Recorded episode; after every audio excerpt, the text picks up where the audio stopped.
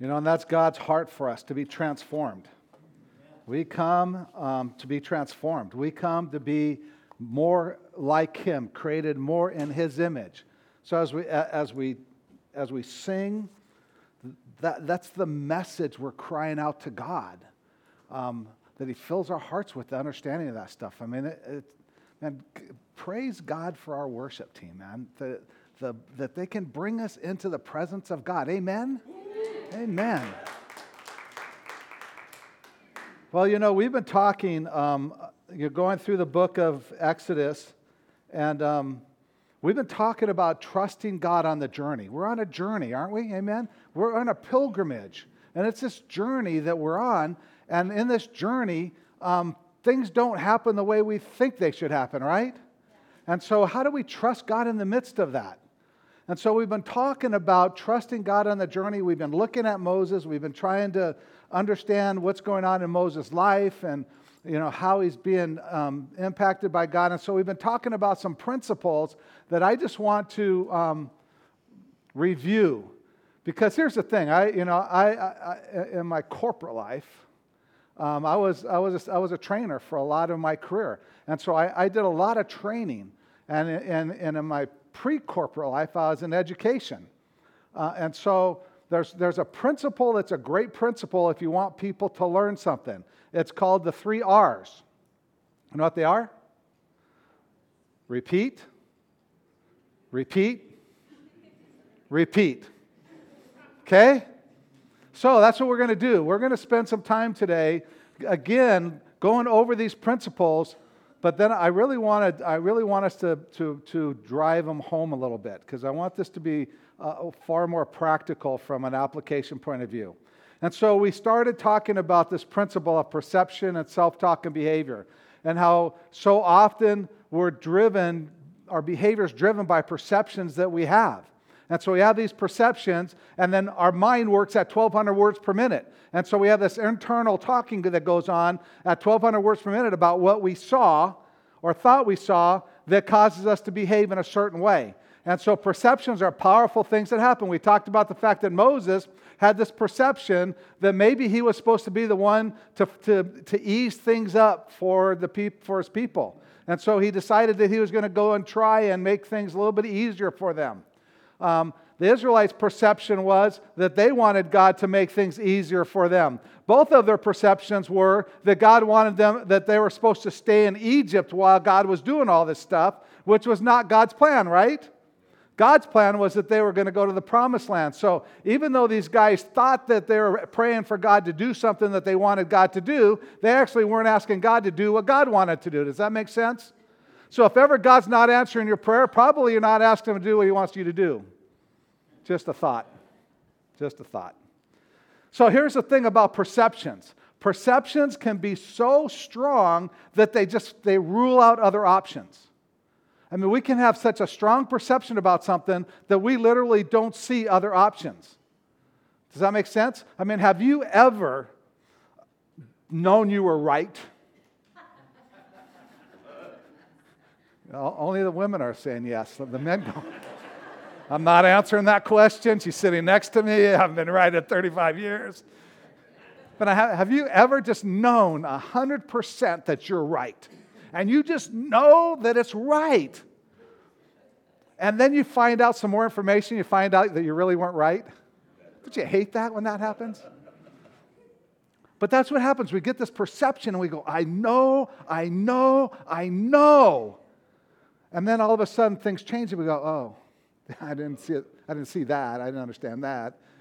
It happens, right? That's what happens with perceptions, and that's how perceptions begin to draw, drive our behavior and stuff because we start we, we, we don't maybe see the whole picture.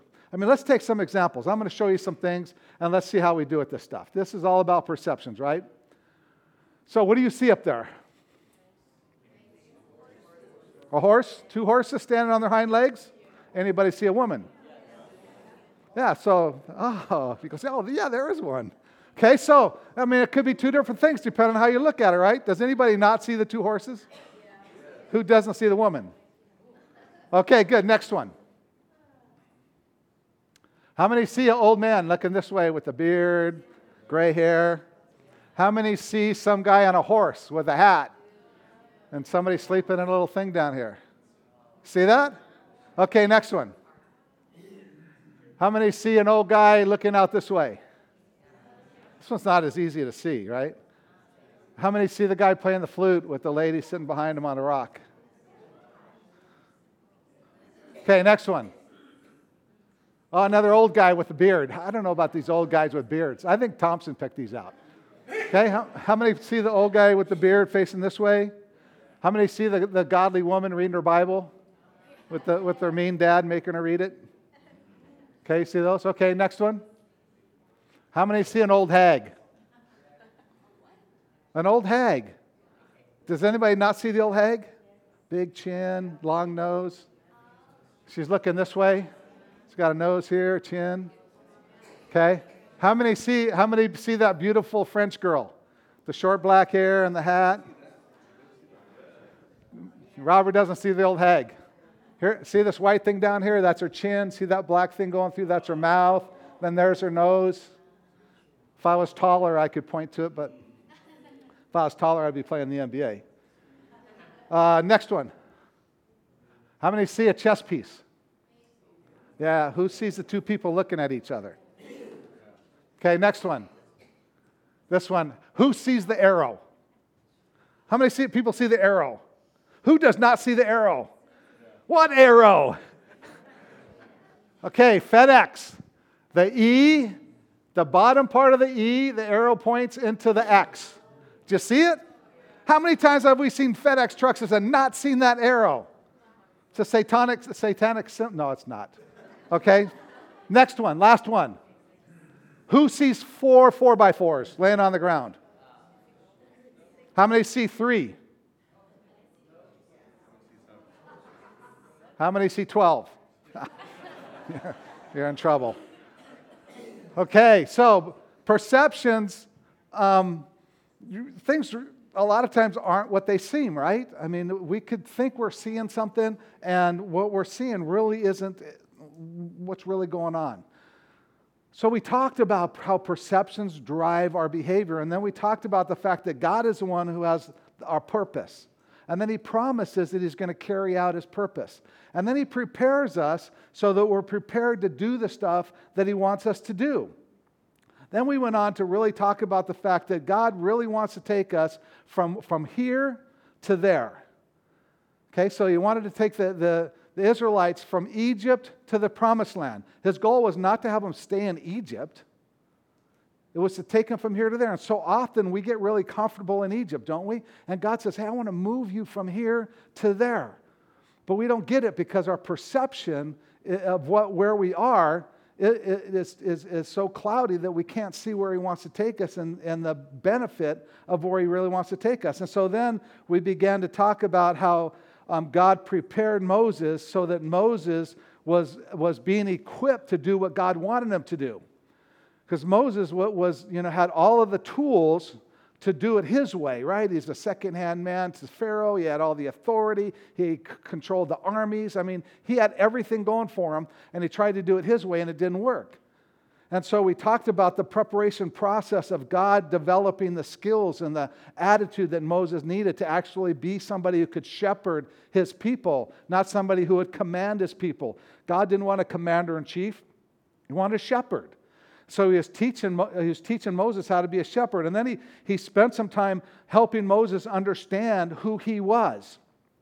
Because Moses was raised on the gods of Egypt. Moses was well founded on the gods of Egypt. Moses really didn't have a lot of input on the God of Abraham, Isaac, and Jacob. And if you read the, the, the book of Exodus, God always is going back and back and back. I'm the God of Abraham, Isaac, and Jacob. I am the Lord of lords. I'm the King of kings. I'm the Almighty God. I'm Jehovah Jireh. That is me, not these guys. And I'm going to show you that, that I'm bigger than the gods that you are very familiar with. So he went through a whole preparation process so that Moses knew who God was, knew the tools he had. Remember the message what's in your hand, Moses? Use the resources that I'm giving you because I'm going to empower those resources. And he says, Believe this, believe this, believe this. I am with you. I am with you. I am with you. So the promise that God had that I'm going to move you into something that's not comfortable, but I'm going to be with you. And I am God. Okay, so all that stuff was preparation that, that God took Moses through. And then the real issue became with Moses is, is he, not, that, not that he's able, but is he willing? And what we, what we saw is Moses basically got to the point where he just said, you know what, God, just send somebody else. I don't want to go. Right? Because his perception was, did that, been there, done that, didn't work, not doing it again. Thank you very much. Okay, so God had to work through all that stuff and get Moses to where he really wanted to go.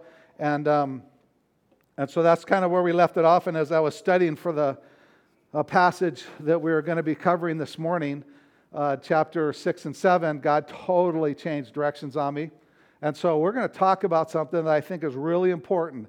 I, I really want to talk about practical application because God called Moses to his plan. So God took, God, he kind of got Moses' attention, right? He, he, there's a burning bush. I mean, that, that, that might get some of our attention.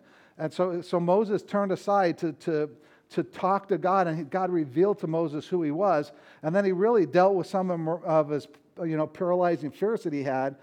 And then we see that, that, that all of that was really couched again around the fact that, that God had a purpose for him, that he, was, he promised he was going to carry out his part, and that, that um, he was going to prepare him to do the stuff that he wanted to do. But one of the things that I, I, I just has been impressed on my heart is it really doesn't matter if we talk about all that good stuff and we don't do anything with it. Amen? I mean, God could come to me and say, Dave, I have this great vacation plan for you. I mean, you're going to go to all the different states in the United States. You're going to play golf in all the best golf courses in the United States. It's going to be like a five month trip. I got this motorhome all picked out for you. I got everything routed, everything taken care of. All the reservations are made. All the golf course reservations are made. You are ready to go. So I go out, get in my motorhome, turn on the key, and I sit there. And I sit there, and I sit there for five months. Was that good? What did I miss? I go, I like this motorhome. Put the slides out, look at all this room. So nice. The bed is one of those comfort beds, you know, we can fill it up and lay it down, and that's really cool. And we have a TV right here. I can watch TV in bed, and, and I'm parked out front of my house. Was that God's plan for me? No. But did I like it? I didn't know what I was missing because I, I, I didn't apply the things that God gave me to do. And so often I think we, we hear what God has to say and, and we don't apply it. And so I want to take some time today to actually work on application. I want to talk about you know, perceptions. I want to talk about what drives us and how we develop perception. Then what do we do with what God has given us? I mean, when, you, when we talk about perceptions, what are some things, this is going to be participation, what are some things that, that determine our perceptions in life? Pardon? Is it hard or not? So, you know, we, uh, we perceive that if it's hard, I don't like it. If it's not hard, I like it. So we ask that question. What other things co- drive our perceptions, create our perceptions that we have? Past experience. Past experience. I, my perception of things are determined by what happened in the past. What else? Emotions. Okay. Pardon? Education. Education. Yeah, a lot of it. That's right. What else? Pardon? Looks. Yeah. Money. So there's a lot of things that drive our perceptions. And, and that's the stuff that we, we filter things through. So my, you know, my, my past may have taught me that, you know, having money and comfort and everything is a way to go, and if you don't have it, it's not good. So everything I perceive is around getting money and possessions and stuff like that. My education may be telling me that, um, you know, that if I'm smart and I'm educated and stuff, I'm going to be more successful than the people that aren't educated or lazy. I mean, maybe I got taught that. So, I mean, uh, those would drive my perceptions, right? Now, when we talk about perceptions, and, and, and, and I, I, I, I want to make sure, okay, everybody look at me for a minute, okay? Stop what you're doing. If you're sleeping, wake them up. If somebody's sleeping, wake them up, okay? Because I want to make sure that you hear this. I, am going to talk about something, I'm going to talk about stuff that's going on today. Okay? And, I'm not, I'm not going to give you a position on, on, on it. I'm not going to be pro or against it. I just am going to talk about it as an illustration. Okay? So I can illustrate how we as a people can be people who obey Christ in our situations. Are you with me? So I'm not taking a position. Okay, I mean, I, I told a story about me driving up the road going 100 miles an hour. I still have people asking me, Was your dad really the judge and you really got off that ticket? And I go, I did not drive up my street at 100 miles an hour. That was an illustration. Okay, so I want to illustrate some stuff as, as, a, as to help us understand how do we become Christ followers who live today.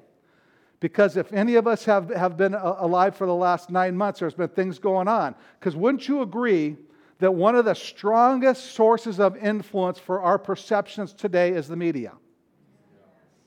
You know, is, is our looks important? The media will tell you, yes, they are. Is having money important? The media will tell you, yes, they are. And they, they'll, do they have the ability to get us to see things the way they want us to see things based on how they report? Right? Either side, especially the political spectrum. So, in, in the context of that, I want to talk about something that's been going on for about nine or 10 months. Okay? We have, we have a president that's in power now, or a sitting president. I don't know if he's in power, but he's, a, he's our president. And, and the media does not like him. Anybody understand that? Okay, they just don't like him and, and good, bad, or indifferent. That's just a reality, right? Because here's the thing I heard, I heard a guy say this, which is really pretty cool. He said, he said if, if President Trump came up with a cure for cancer and he was able to heal everybody in the country of cancer, you know what the headlines would say? Trump puts doctors out of work.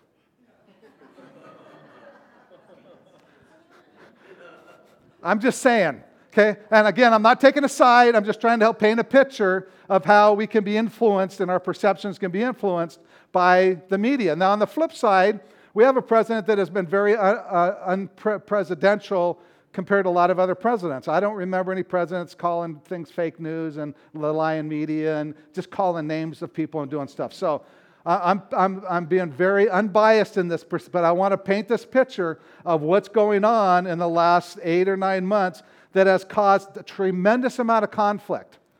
And it's, and it's caused people who have perceptions to be on very opposite ends of the spectrum. Amen? And in a way that's very divisive and controversial. Amen?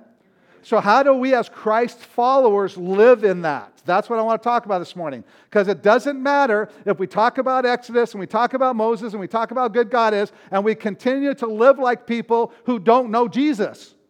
That, you know what I'm talking about? So that's why I'm talking about this. So if the guy next to you has been sleeping and he wakes up in the middle of this, tell him I, I, this is not a Trump rally. This is, this is, this is us being Christ followers walking in, in obedience to Jesus. Okay, you with me? So I want to talk about how we as people can, can come in and, and, and make a difference as world changers in this. Anybody who watches TV on Sunday morning knows that there's a whole bunch of guys that were supposed to stand during the national anthem and chose not to stand, right?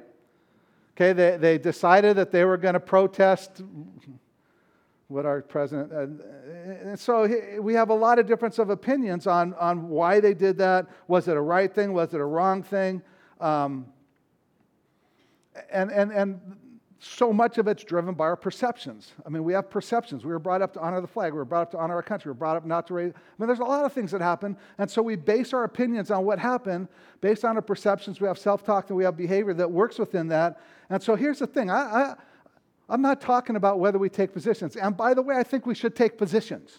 I think we should have convictions of what we should believe, and then we should hold those convictions. But, uh, but, but I want to talk about how do we be Christ followers as we're in this culture where there seems to be more and more controversy, and who does Jesus call us to be in this type of a culture? Uh, are you with me? So I really want us to get to practical applications of what it is to be somebody who walks in Christ. And, and, and how, how, did, how does that, I mean, that's the same exact stuff that God was calling Moses to do.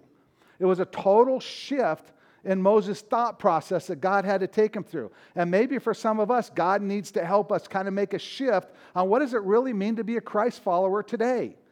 And then as we continue to go through Exodus, I want us to be able to make these practical applications so that we leave here transformed people, so we leave here with ways that we can be different because God met us while we're here.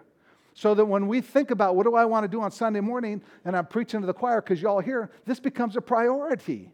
I mean, we want to come because we know that as we come here, our lives are going to be transformed. And there is nothing more important in my life than that Jesus Christ transform me. That last song we sang, just if we make that our prayer, that just becomes a passion, we want that more than we want to eat food. I mean, if that could happen to me, I would, uh, I'd, be, uh, I'd be 30 pounds lighter, first of all. and I'd be so much more in love with Jesus. Okay, so I want to talk about this. So I really want us to understand what God's will is because here's the thing.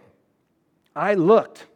I said, where the heck is First NFL that can tell me whether it's right for those guys to stand up or not? And should I watch the game today or should I not watch the game today? Or should I wear that guy's jersey anymore? Or should I not wear his jersey? I you know, where, where does it tell me how I should behave like that? There, there's no place where it, where it tells you. You need to not watch football games because they didn't stand up. Uh, so, what we do have to do is find out what does God tell us? Because here's the thing God is way more concerned with who you're becoming than what you're doing. You, you know what I mean? So, so when, when God is, is transforming you and you're becoming more Christ like, then you will do things in situations that are more Christ like. Are you with me? And that's the key. So that when we get in situations that are so controversial, about whether we like or don't like our president. How do we be Christ like in those conversations? How do we know what God's will is for me in those situations? So let's turn to 1 Thessalonians, New Testament, get through the Gospels. You're going to get through Acts, Romans, then General Electric Phone Company. After you get to Colossians, then you're going to get to uh, Galatians, Ephesians, Philippians, Colossians, General Electric Phone Company. You guys didn't learn that? What's Doug been teaching you guys? Okay, 1 Thessalonians 5, we're going to be in verse 12. But we, but we request of you, brethren, that you appreciate those who diligently labor among you and have charge over you in the Lord and give you instruction, and that you esteem them highly in love because of their work. Live in peace with one another. We urge you, brethren, admonish the unruly, educate, um, encourage the faint hearted, help the weak, be patient with everyone. See that no one repays another with evil for evil, but always seek after that which is good for one another and for all people. Rejoice always, pray without ceasing, and everything give thanks. Now listen to this. For this is God's will for you in Christ Jesus. Did everybody get that? You want to know God's will for you? Read those last three or four verses and then continue to reading because this is God's will for you. Do not quench the spirit, do not despise prophetic utterances, but examine everything carefully. Hold fast to that which is good, abstain from every form of evil. Now may the God of peace himself sanctify you, set you apart so that you're set apart for His purposes. Take off your shoes. This is holy ground. This is ground that has been set apart because I'm going to talk to you, Moses, about how I'm going to set you apart for my purposes. That's what Paul's talking about here.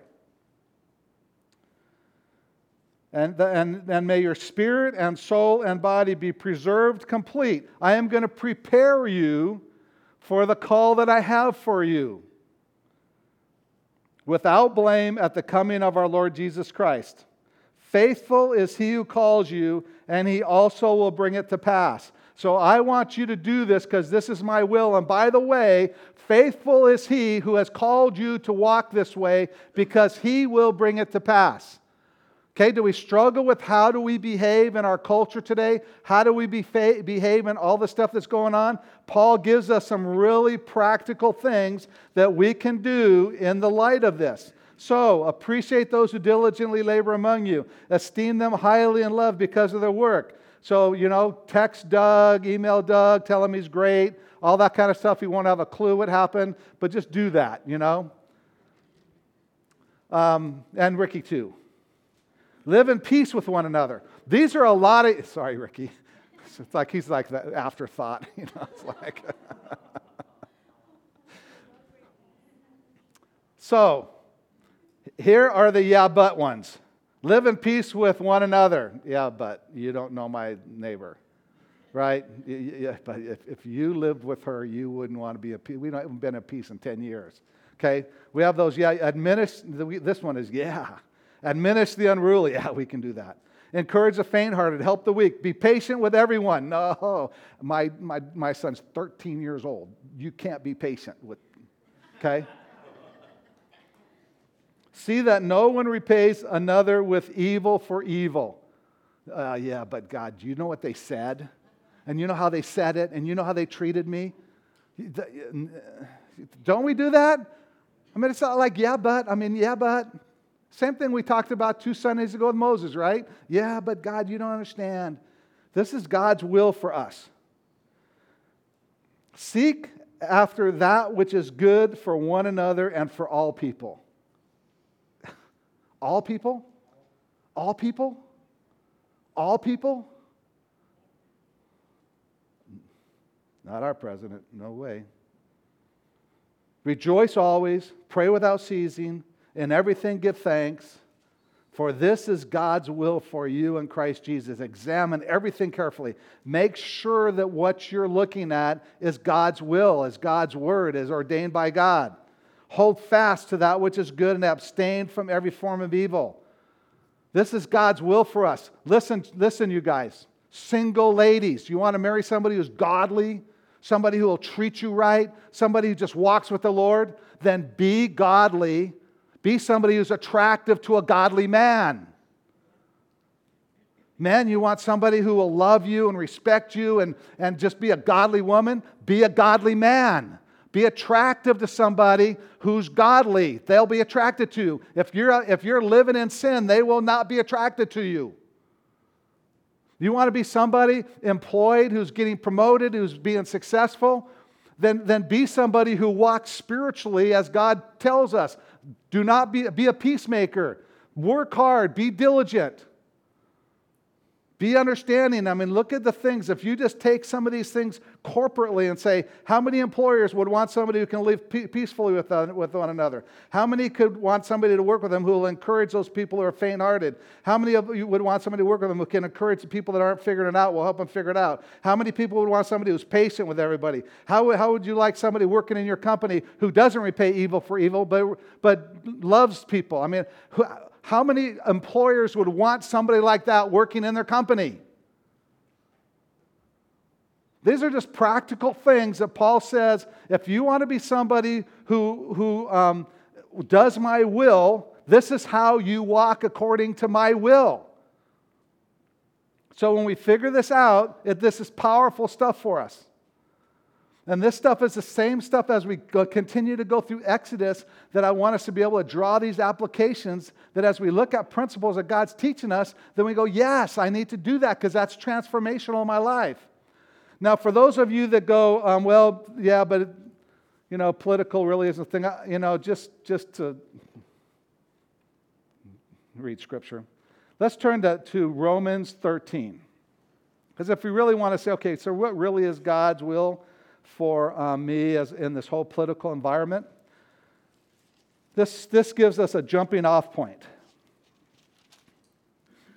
And this is, the, this is a great yeah, but passage because we're going to read this and go, yeah, but. And I, I just want to set the precedent. This was written by Paul in the midst of the Roman Empire where the, the Romans were persecuting the Christians, were abusing the Christians. Paul's probably in prison. Uh, and so this isn't like, you know, this, if he saw us in America, he'd go, Are you guys kidding me? You guys are whining? You guys, you guys are upset? Really? So here's, here's Romans 13. We're just going to read the first 10 verses. Then I, I want to really talk about application. Every person is to be in subjection to the governing authorities. For there is no authority except from God, and those which exist are established by God. Therefore, whoever resists authority has opposed the ordinance of God, and they who have opposed will receive condemnation upon themselves. For rulers are not a cause of fear for good behavior, but for evil. Do you want to have no fear of authority? Do what is good, and you will have praise from the same. For it is a minister of God to you for good.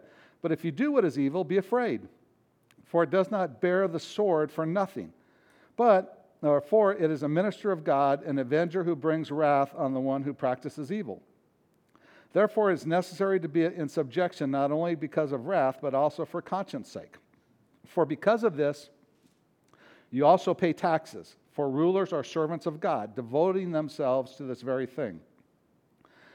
This is, this is the, directly from what Jesus told. Render to all what is due them, tax to whom tax is due, custom to whom custom, fear to whom fear, honor to whom honor. What did Jesus say to Peter? Give Caesar what is Caesar's. Okay? Give God what is God's. Owe nothing to anyone except to love one another. Now listen to these last three verses. Owe nothing to anyone except to love one another. For he who loves his neighbor has fulfilled the law. And then he talks about the law. For these are some of the Ten Commandments. For this, you shall not commit adultery, you shall not murder, you shall not steal, you shall not covet. Those are all relational things that we do that we, that we don't do if we love people.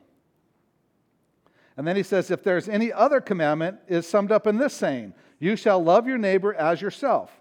Love does no wrong to a neighbor, therefore, love is the fulfillment of the law. So let me do a little bit of application for us when we start looking at this passage. Everyone's subject to governing authorities. He says, you know, if you're, if you're not doing anything wrong, don't be afraid. I mean, in our neighborhood, um, the city, not Duarte, but Bradbury, put a bunch of stop signs on our street. And so um, it's just interesting because they put a bunch of stop signs on our street in places that didn't make sense, and then they started parking sheriffs on those stop signs. Like at all times, midnight, there'll be a sheriff parked there to see if somebody doesn't stop. And it's not that did you go through it, it's like, did you roll and stop with your tires over the line? And they were paying these guys overtime to write tickets, probably generate revenue. I don't know. Um, and, and people were getting all upset, including me. I'm going, this is ridiculous. And so my perception, self talk, and all kinds of behavior was happening too, because I'm sure that, that, these guys were just crooks and all that. Da, da, da. But you know what the reality is? You know how to not get stressed out about that, not get upset about it? Just stop at the stupid stop sign. You know, just stop. If they're not there, no big deal. If they're there, you wave to them. Just stop. It's no big deal. That's it. Stress is gone, frustration's gone, judgment's gone, condemnation's gone. All that stuff's gone. Just, just stop. It's no big deal. That's what it's all about. Now, now, now let's take this and apply it a little bit because I just really want you to understand this. Because here's the thing Paul is talking to us about loving people. For Jesus so loved the world, I mean, God so loved the world that what did he do? He sent a son. Why? So that none should perish, so that everybody should have eternal life. And the next verse says, I, I, I didn't come to judge the world, but that the world would be saved. Okay? So does that include President Trump? Yeah, but nah, couldn't be. Does that include the politicians in Washington? Does that include the politicians? It can't be Sacramento guys. They are really bad. Everybody, right? Now, here's the other thing. Years ago, I was in, I was in um, D.C., and, and I met with the pastor who did the prayer breakfast for Congress. And so he asked me, You want to come to the prayer breakfast? I go, Yes. And, and these congressmen came and prayed and shared. These were godly men, loved Jesus, wanted to serve Jesus, wanted to make a difference. Godly men that were there in that wicked city. There are people that are, that are in Washington and in Sacramento that love Jesus, that want to make a difference, that want to be a light in the world. You want to know what God is calling us to do as um, followers of Christ in the light of the politics? Pray for them. He says, pray without ceasing. Pray for those Christians so that they could be a light, so that they would be strong, so that they'd have wisdom and discernment and understanding, and they could be Jesus in the midst of darkness, so that people could see the light. And then pray for those people who don't know Jesus, that, that, that God would soften their heart and that they would be able to see the truth, that they would recognize the truth. Because here's the reality God is way more concerned about people's salvation than he is about their political affiliation. Are you with me? Now, that's not saying we don't have convictions, we don't take positions, but I'm telling you, God's priority is way more about people meeting Him than what party they belong to. And if we have that passion where we become more concerned about praying for people's salvation, that is what's changing the world. You with me? So, this, th- these principles are principles I just want us to get our arms around. Let's turn to Matthew 5. I just want to take some practical application passages that we can say, okay, in this culture where we have things going on and we really aren't sure how we're supposed to respond or what God's, what God's will is for us, then how do we do this? How do we respond when things are happening that we aren't quite sure what we need to do? Well, Matthew 5, verse 14. Jesus is talking, and if you want to read the whole Beatitudes, I mean, that's a whole bunch of yeah buts that you'll have to read and go, no way. Um, but 14 through 16 says this You are the light of the world. A city set on a hill cannot be hidden, nor does anyone light a lamp put it under, and put it under a basket, but on a lampstand, and it gives light to all who are in the house. Let your light shine before men in such a way that they may see your good works and glorify your Father who is in heaven.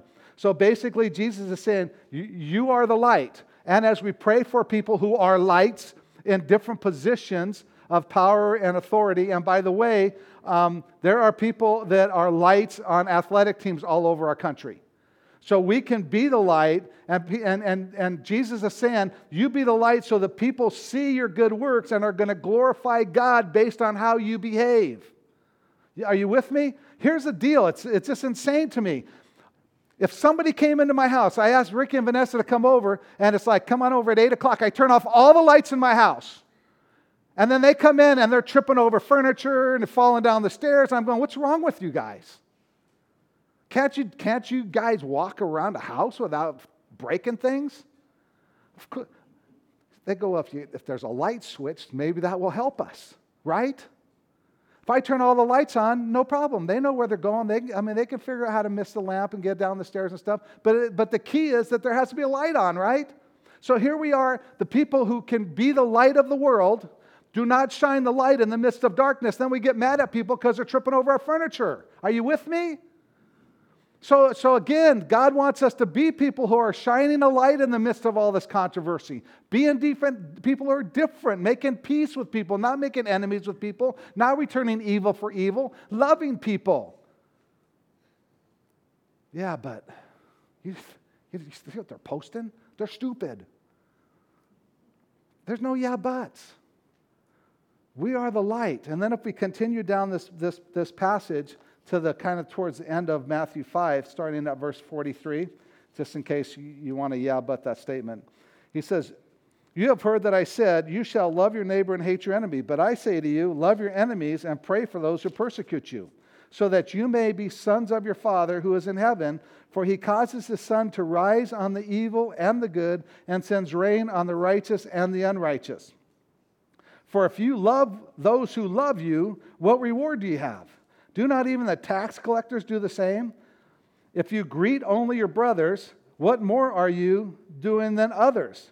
Do not even the Gentiles do the same? Therefore, you are to be perfect as your heavenly Father is perfect. Therefore, you need to love in Christ, in grace, in mercy, in forgiveness, as God loves us in grace, in love, in mercy, and forgiveness. So, what's God's will for us in this kind of a, an environment? We need to be people who really love people. We need to be people who, are, who reach out to people who make a difference and who get to be a light. And then, then the last uh, chapter in Matthew, let's turn to Matthew 28. And as, you know, as we're continuing to say, so what's God's will for us? How do we behave in this environment that seems so controversial and so um, divisive? So, Matthew, Matthew 28, and we're going to go to the end of Matthew 28. We're going to pick it up at verse 16. Matthew 28, 16. But the eleven disciples proceeded to Galilee to the mountain which Jesus had designated. When they saw him, they worshiped him, but some were doubtful. And Jesus came up and spoke to them, saying, All authority has been given to me in heaven and on earth. Go therefore and make disciples of all the nations, baptizing them in the name of the Father and the Son and the Holy Spirit, teaching them to observe all that I commanded you. And here's his promise. And lo, I am with you always, even to the end of the age. What is God's will for us? Want me to read it again? You guys missed it. Yes, go therefore and make disciples of all the nations, baptizing them in the name of the Father and the Son and the Holy Spirit. God wants us to be people who are impacting the lives of other people so that they come to know Him. Here's the deal God has given us a cause. Okay? We're created as people who love causes.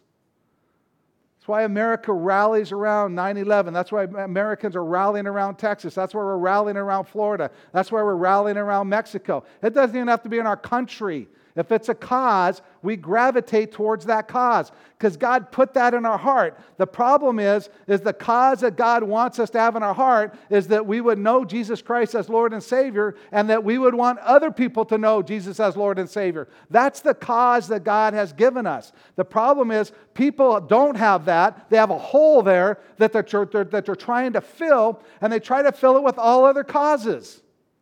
And so we have players on their knees because there's a cause that they feel like they want to support because they don't know Jesus. But they want to support some cause. They have a need to do that. And by the way, just like in Washington and Sacramento, there are godly athletes playing on NFL teams, baseball teams, soccer teams that, are, that just love Jesus and are, and are sharing the Lord with athletes in those environments. So, as Christians, knowing that that's the cause that God's given us, then we need to be people who aren't judging, who aren't condemning, but who are praying, who are praying for the brothers and sisters who are sharing Christ with them, that the words that they say would penetrate, praying that God would soften their hearts. Because here's the reality God is way more concerned about their salvation than about the Super Bowl. And you know what's sad? Too many of us Christians are way more concerned about the Super Bowl than we are about the salvation. That's, a, that's a, it's an indictment on us as the church. And Jesus wants so much for us to be people who understand what His will is for us. And the good news is, He's constantly preparing us. Paul said in Philippians 1, he said, I am confident of this very thing, that he who began a good work in you will continue to perfect it until the day of Christ Jesus. What a great purpose and a great promise. He, he began a good work in us. That's his purpose. That's what he's doing. That's the preparation that's going on. And he will continue to perfect it until the day of Christ Jesus. Man, I am so grateful for that. He has so much perfecting he still needs to do. But he's not going to stop. He's not going to give up on me. He's going to continue to do that. And then as we wrap this thing up, there's I want to just go to one more passage because how does this preparation take place? What, what is our part in it? Let's turn to Romans 12.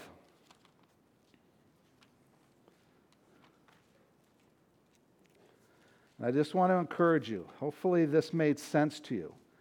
And again, I'm not taking positions. You know, you need to come before the Lord and say, Do you want to watch football games or not? Do you want to support these guys? I don't care. You know, do you want to take positions politically to elect a new president? I don't care. But, but will you be Jesus in the decision? So, how do we be Jesus? In Romans 12, starting with verse 1, Paul says this Therefore, I urge you, brethren, by the mercies of God to present your bodies a living and holy sacrifice acceptable to God, which is your spiritual service of worship.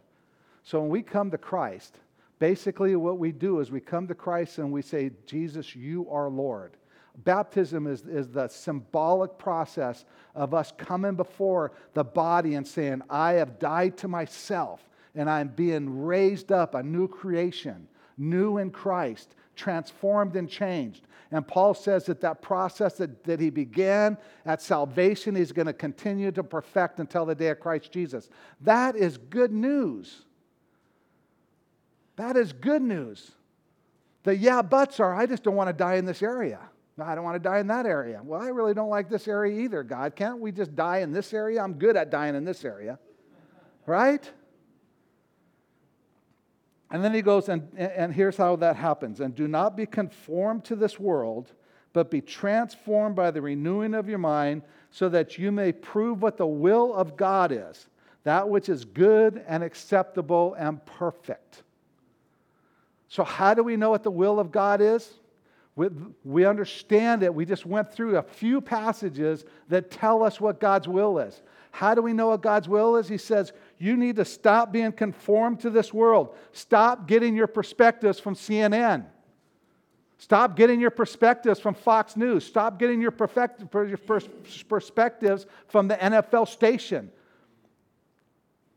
Stop being people who are conformed to this world, but be transformed by the renewing of your mind. Be transformed because your perspectives are being determined by what God's Word says. And we filter everything that comes to us through the Word of God. And we ask God, what do you want me to be? Who do you want me to be? How do you want me to live? Based on your Word. It was a total radical change for Moses to become somebody who was a follower of the living God who began to know God and have God have him act in a way that's completely different from how Moses was raised. It was a transformational work. And for most of us, the same thing needs to happen. It's a transformational work for him to begin to filter the stuff that we've developed over years from experience, from upbringing, from education. All kinds of things have developed perspectives in our lives that aren't necessarily good perceptions. And the Word of God is a transforming work that will change that. We just have to be willing to let the Word of God do that. And we can be like Moses and we can go, yeah, but, yeah, but, yeah, but, send somebody else. If we want to do that. And God will answer him, and God will tell you he's capable, and God will tell you he'll take care of things, and God will tell you he's with, with, with you. And, and we can continue to go, yeah, but, yeah, but, yeah, but, yeah, but. And he goes, man, you should have seen how beautiful the Smoky Mountains were. Yeah, but I was in front of my driveway. Yeah, but I told you to go there. Well, you know what? It was comfortable on my motorhome parked in my, in my street. Man, you should have seen what the Niagara Falls are like. Well, yeah, but I stayed in my driveway. Well, yeah, but you should have gone there. Well, yeah, but I was so comfortable there. I mean, we do this, you guys. God has plans for us that bring us to the future, to the promised land, to the things that He has for us, and, and we want to stay here and go, yeah, but. As we go through, you know, these books of, of uh, it's probably going to be three more weeks. You guys really need to pray for Doug if you want me to stop preaching. so I think three more weeks, but um, we'll see. Um, but you know, I really want us to be people who take this stuff and practically apply it. The only reason I picked those two topics is because they're so prevalent. Is there anybody who just hasn't been impacted by those two topics? Haven't had a conversation, haven't had somebody talk to you about them? I mean, they're just prevalent topics. So I'm not taking a position, I'm just saying these are really prevalent. How are we Christ followers in the midst of this? Because that's the impact, that's eternal stuff. And so this is transferable to all kinds of things. How do I be a Christ follower in my work environment? How am I a Christ follower in my marriage? How am I a Christ follower as a parent with my kids? How am I a Christ follower as part of the body, loving each other as a part of the body and honoring each other as part of the body? How am I a Christ follower in my neighborhood with my neighbors? I mean, it's, it's, it's all encompassing. But it, it, it's useless if we don't apply it and, and become people who walk in obedience and, and live a transformed life. Are you with me? And that's my heart's passion. I mean, that's, that's the whole purpose of this message, is to get us to be people who are doers of the word, not merely hearers of the word. And that's where the power is. That's where the world changing life comes in when we, be, when we become doers of the word. All right, let's pray together.